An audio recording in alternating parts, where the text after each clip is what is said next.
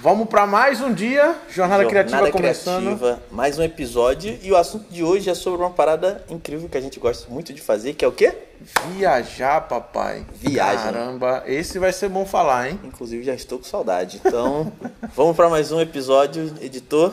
Solta a vinhetinha, papai.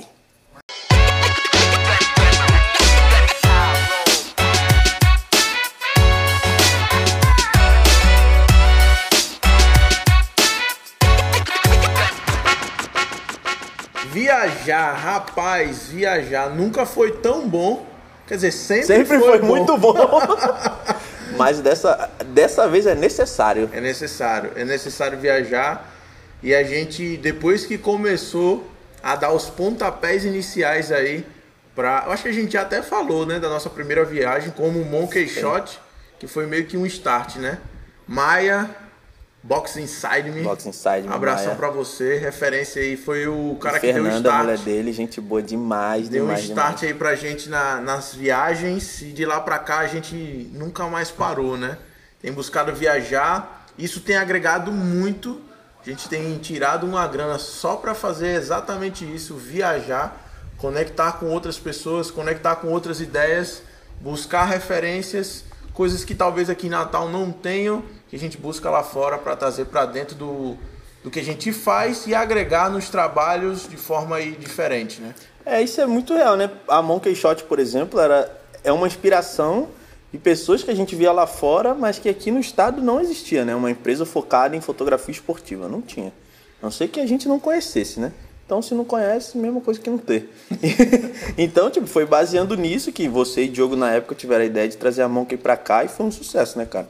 Eu acho que todos os campeonatos de crossfit que tiveram até o final do ano passado, com exceção do último que teve aqui na cidade, foi o que a gente não participou. Tipo, nos últimos dois anos e meio a gente participou de todos que tiveram aqui e fomos para campeonatos de fora, né, cara? Então, esse que o Maia convidou a gente para participar, que foi em Belo Horizonte, foi o Bop Games, Bop né? Games. Bop Games foi, um, foi uma oportunidade incrível pra gente.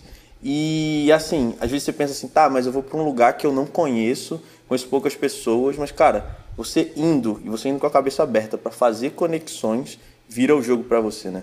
O famoso propósito que todo mundo fala hoje em dia, né? Fa- viajar com propósito, viajar com um porquê.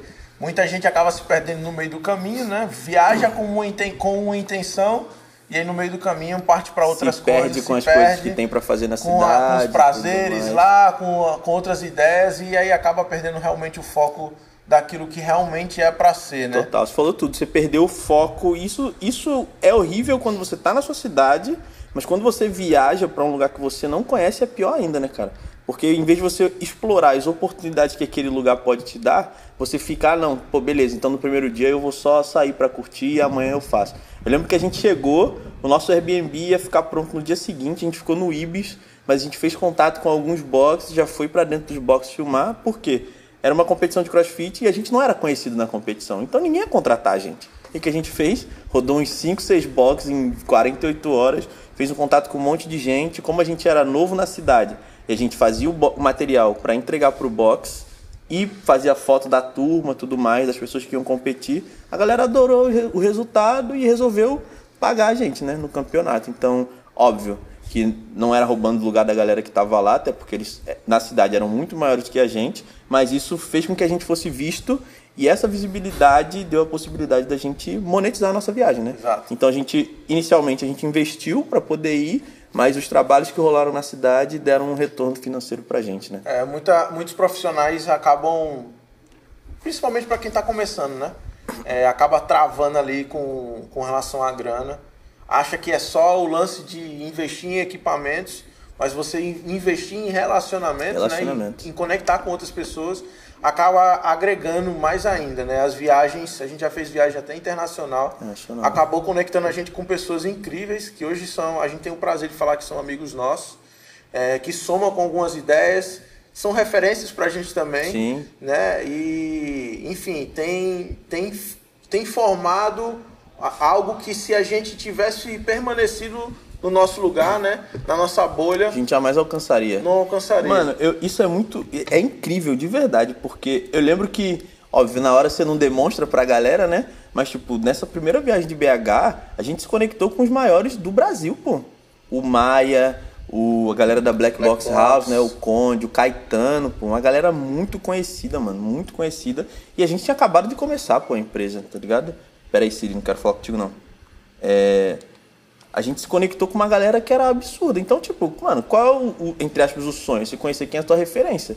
E pra gente que tava começando, velho, trabalhar do lado daquela galera ali, ter foto que aquela galera enviou pra gente, mano, é absurdo, velho. É absurdo. Então, tipo, isso abre a tua mente pra você ter é, novas per- perspectivas do trabalho, porque foi um trabalho incrível, mano. A gente acabou fazendo alguns vídeos pra eles também, né? É, que incluíram lá no material do Maia e tudo mais, umas cenas que você fez. Eu lembro Sim. do cara falando lá um discurso e tudo mais. E, tipo, essa oportunidade que a gente teve tipo, foi absurda. E eu lembro que quando a gente chegou aqui em Natal, essa viagem gerou um hype tão grande pra gente que a gente Gerou. fechou um monte de trabalho. Gerou. Um monte de trabalho. A gente foi pra Recife, você foi pra Fortaleza.